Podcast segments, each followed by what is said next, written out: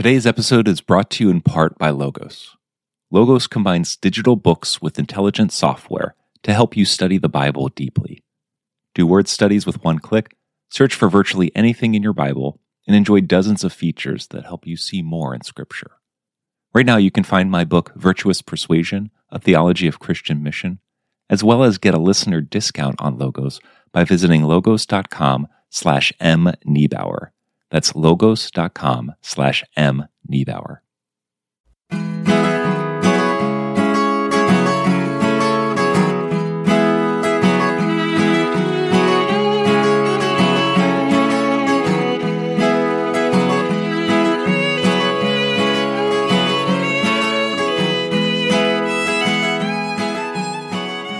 What is prayer?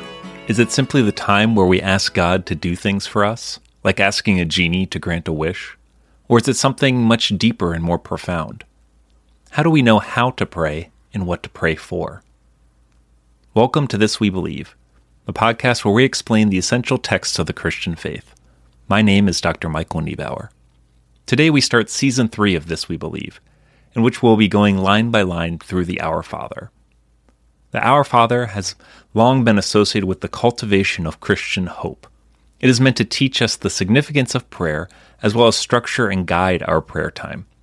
Today we will be addressing the meaning of Christian prayer as well as looking at some of the key aspects of the Our Father. For Christians, prayer is both communication and communion with the God of the universe. We can think here of a quiet night of conversation with a close friend. Here there are long periods of silence punctuated by an exchange of words. One offers up words and one receives words in return. Questions are asked, requests are made, counsel is offered. Over the course of this evening, two individuals draw closer to each other and are more fully known by each other. Prayer is silence and the exchange of communication with God. The purpose of prayer, much like the purpose of friendly conversation, is communion and intimacy.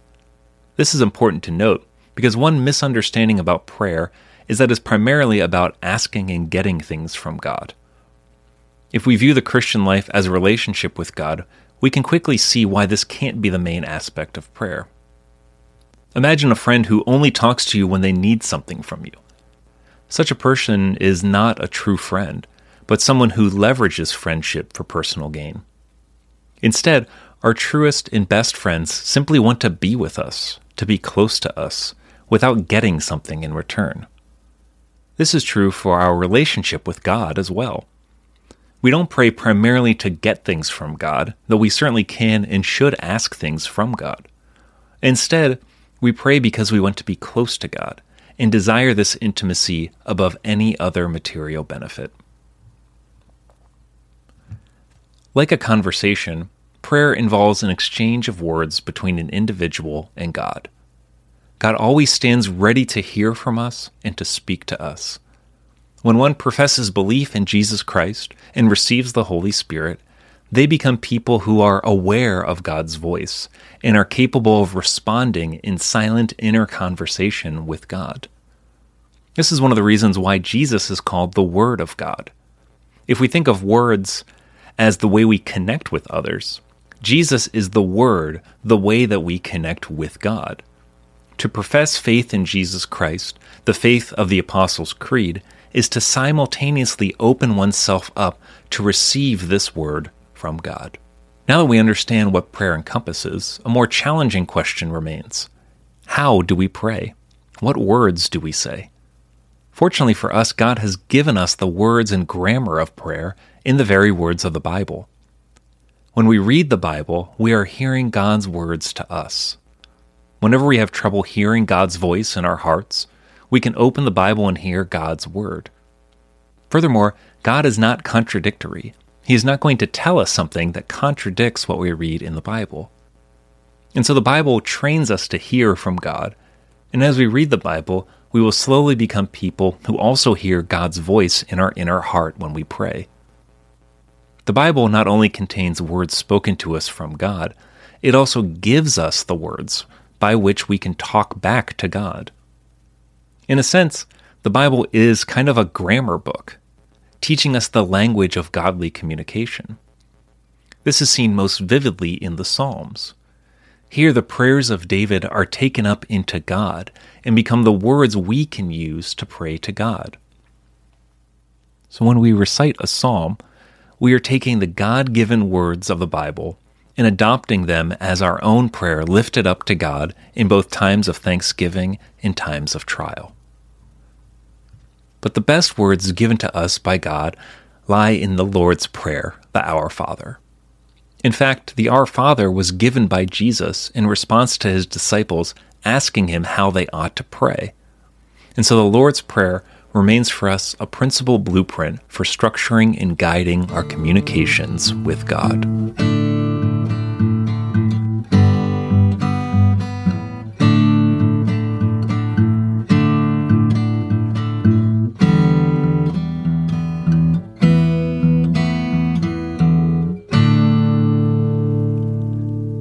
Now, before we go line by line through the Our Father, it is important to look at this prayer as a whole. Here we discover some fascinating and surprising facts about prayer. The first thing we notice about the Our Father is that it is God centered and direct. Jesus himself instructs us on prayer immediately before he gives us the Our Father in Matthew chapter 6.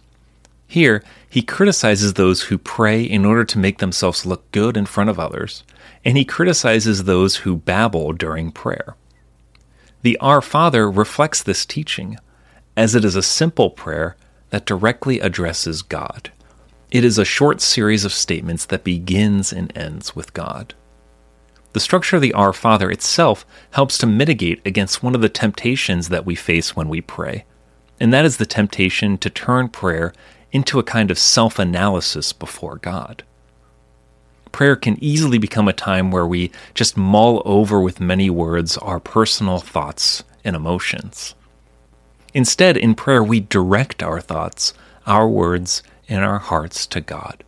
We allow the words of the Our Father to focus the words inside our head, allowing us to turn outward to God and ask for His help. Second, the Our Father is primarily comprised of petitions.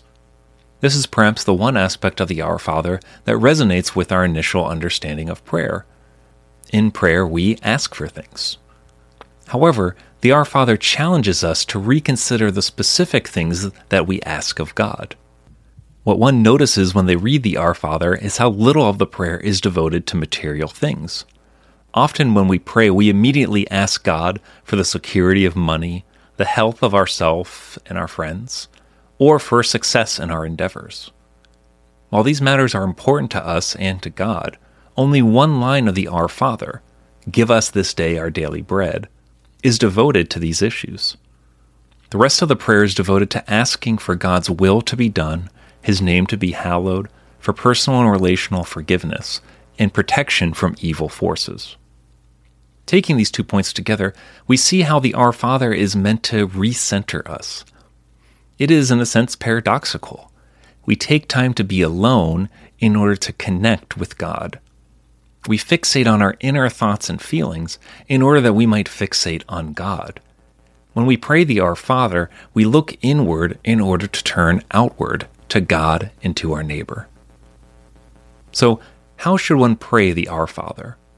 To begin, an essential task is to memorize it. Just like we must know and internalize thousands of words in order to know the language of English, we must memorize and internalize the Our Father in order to understand the language of prayer. It is the first prayer we should recite when our eyes open in the morning, and the last prayer we utter before falling asleep at night. Second, we pray the Our Father line by line. After each stanza, pause and reflect on what is being asked and pray for specific areas of your life that are addressed by each line. So when the Our Father requests that God's will be done, pause to ask for specific ways that you would like to see God at work in the world. When the Our Father asks us to forgive others, take time to forgive those around us. This season of This We Believe is intended to aid in this process by unpacking the significance of each line so that we might all more thoroughly and joyfully enter into God's presence in prayer. I hope you will join us as we continue next time with the first line Our Father who art in heaven. I'd like to thank you for joining me today on This We Believe. If you have enjoyed this episode, I'd ask that you tell one friend about us. This will go a long way to helping us reach others. If you'd like to connect further, please visit our Facebook page at This We Believe Podcast, our Twitter at we underscore believe underscore pod, or if you have a question you'd like answered on an upcoming episode, please send us an email at thiswebelievepodcast at gmail.com. Take care and God bless.